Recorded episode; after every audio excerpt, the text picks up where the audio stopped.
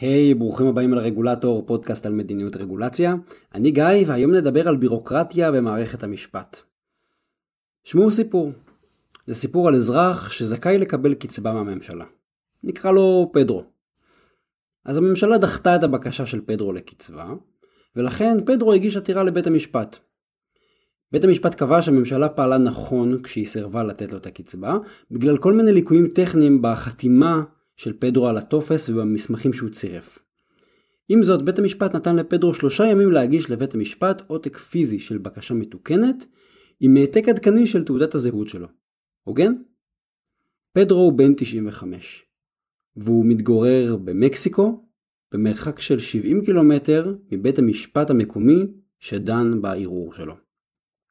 פדרו לא הספיק לתקן את הפגמים הטכניים האלה, והוא לא הספיק להגיע פיזית לבית המשפט עם המסמכים המתוקנים בתוך שלושה ימים, ולכן בית המשפט דחה את העתירה, והקצבה שלו נשללה לחלוטין. זה סיפור אמיתי שקרה במקסיקו. מה עושה אזרח שפונה למערכת המשפט, שמבחינתו מייצגת את הצדק? והמערכת הזאת מציבה תנאים ודרישות שמונעים ממנו לממש את הזכויות שלו. חשוב להדגיש שאף אחד, לא הממשלה ולא בית המשפט, טען שפדרו לא זכאי לקבל את הקצבה מבחינה מהותית. כל הדיון התנהל על השוליים, על הטכני. האם החתימה שלו תקינה, האם צורפו כל המסמכים הנדרשים. בית המשפט הקפיד מאוד על כך שלפדרו יש זכות מהותית לקבל את הקצבה. אבל הוא היה עיוור לעובדה שפדרו הוא אדם בן 95, ולכן הוא התקשה לערוך מחדש טפסים ממשלתיים, לתקן את החתימה שלו בדיוק כמו שדורשים ממנו, ולהגיע איתם בתוך שלושה ימים לבית המשפט. כשאנחנו מדברים על בירוקרטיה, בדרך כלל אנחנו מדברים על הממשלה, על הרשות המבצעת. אבל הציבור מתנהל גם מול הרשות השופטת, וגם שם יש תהליכים. לעתים הם בירוקרטיים. למערכת בתי המשפט יש את כל המאפיינים ולכן גם את הפוטנציאל של מערכת בירוקרטית.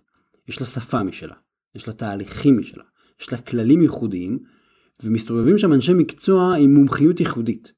אלה בדרך כלל עורכי דין שמתמחים בליטיגציה, בייצוג בפני בתי משפט. הנה עוד כמה דוגמאות לבירוקרטיה במערכת בתי המשפט של מקסיקו, על פי כתבה שסיקרה גם את המקרה של פדרו. דוגמה אחת לבעיה שמאוד נפוצה בבתי המשפט של מקסיקו היא הדרישה שבתחילת כל הליך תוגש הצהרה של עורכי הדין שמייצגים באותו הליך את הלקוח. בעצם חובה להגיש את ההצהרה מיד בפנייה הראשונה לבית המשפט ולצרף אליה העתק מאושר של תעודת עורך הדין של כל אחד מעורכי הדין שמייצגים באותו הליך. עכשיו אם אחד מעורכי הדין לא צירף את התעודה, התביעה של הלקוח נדחית. בתי המשפט דורשים שהתעודה של לשכת עורכי הדין תוצג להם, למרות שמדובר במידע שנגיש לבתי המשפט בחינם ודרך האינטרנט. והדבר הזה כמובן יוצר חסם, כי שכחתי את המסמך הזה? אין, הלכה התביעה, הפסדתי. עוד דוגמה שקיימת במקסיקו, היא כלל של מערכת בתי המשפט, שנוגע לשימוש בתקדימים. בדרך כלל בהליכים משפטיים, אם אני רוצה לטעון שאני צודק, אני הרבה פעמים אביא פסק דין של בית משפט אחר, בדרך כלל יותר גבוה. ואני אגיד, הנה תראו, זה כבר נדון בבית משפט אחר, והם פסקו כך וכך.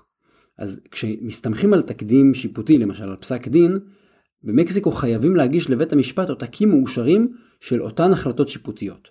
זאת אומרת, לא מספיק להגיד, תסתכלו בפסק הדין בעניין אה, ארגו נגד פרבו, וזה מספר ההליך, לא מספיק. אני חייב להביא את ההליך עצמו, את פסק הדין עצמו, בעותק פיזי, כשהוא מאושר וחתום. רק במקרה כזה, הסכימו להתחשב במסמך שהגשתי, והוא יובא בחשבון. אבל זה לא כל כך פשוט, כי כדי להפיק העתקים מאושרים כאלה, צריך לשלם לבית המשפט 4.15 פזוס, שזה יוצא בערך 80 אגורות, על כל עמוד בהחלטה שיפוטית שרוצים להגיש. זה מין אגרת אישור מסמכים. אז חשוב להדגיש שפסקי הדין זמינים באינטרנט וכמובן בספריות משפטיות וכמובן שבתי משפט יכולים לראות פסקי דין של בתי משפט אחרים. אבל הדרישה היא להגיש עותק מאושר, שרק בתי משפט יכולים להפיק תמורת אותה אגרת הדפסה. לא שילמתם לבית משפט, לא קיבלתם את אותו אישור לפסק דין, לא יתחשבו בפסק הדין הזה.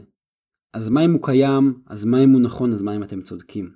כידוע פסקי דין עשויים להיות ארוכים מאוד ולכן כל פסק דין או כל החלטה שאתם רוצים להזכיר עלולים לעלות לכם עשרות עד מאות שקלים. וכעורך דין אני יכול להגיד שלאורך ההליך המשפטי, הצדדים יכולים להפנות לכל מיני פסקי דין. יש לך בקשה להארכת מועד ואני רוצה לצרף מסמך ואני רוצה לחקור עד ואני רוצה לטעון שהראייה הזאת לא קבילה. בכל מסמך כזה שאתה מגיש אתה בדרך כלל מפנה לפסקי דין או להחלטות של בתי משפט אחרים. אז אתה מפנה פה קצת ושם קצת. ובסוף במכפלות זה יוצר המון המון המון ניירת. במקרה המקסיקני גם המון המון כסף. אגב, באופן כללי בתי המשפט במקסיקו לא מקבלים העתקים או סריקות של מסמכים. הכלל שם הוא שכל מסמך שמוגש לבית משפט חייב להיות מקורי או העתק מאושר נאמן למקור.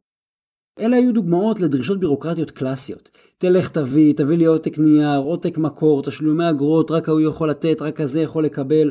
אנחנו מוצאים כאלה דוגמאות בממשלה הרבה, והנה, גם במערכת בתי המשפט וגם בחברות פרטיות, בטוח יצא לכם להתמודד מול איזושהי חברה גדולה, שדרשה מכם תגישו לה רק בפקס, אני מקבל את זה רק בין 2 ל-4.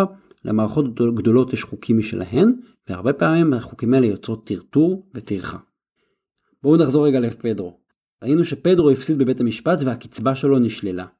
פדרו הגיש ערעור לבית המשפט החוקתי העליון, והוא טען שנעשה לו עוול בהליך המשפטי בפני בית המשפט המקורי שדן בערעור. הערעור השני, בפני בית המשפט החוקתי העליון, לקח שנתיים ועשרה חודשים. אבל בסוף הוא פסק לטובתו של פדרו, וקבע שהדרישות שהוטלו עליו בהליך המשפטי המקורי בטלות, מכיוון שהם יצרו חסמים שיפוטיים בירוקרטיים.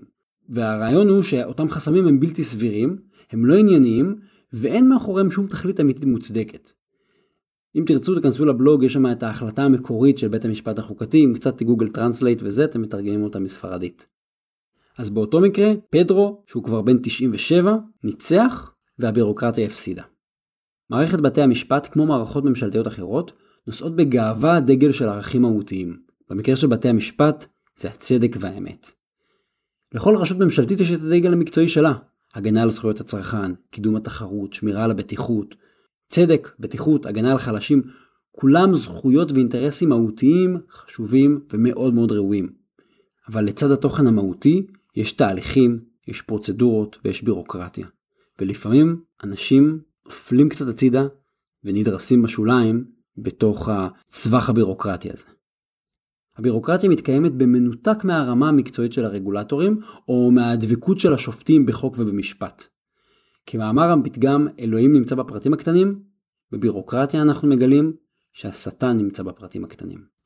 וכמו שהסיפור של פדרו מראה, לפעמים כולם מסכימים על המהות. אף אחד לא, לא יתווכח על זה שמגיעה לפדרו קצבה. אבל באותם מקרים דווקא התהליך הבירוקרטי הפרוצדורלי, דווקא השוליים, מכריעים גורלות לא פחות מהתוכן המהותי.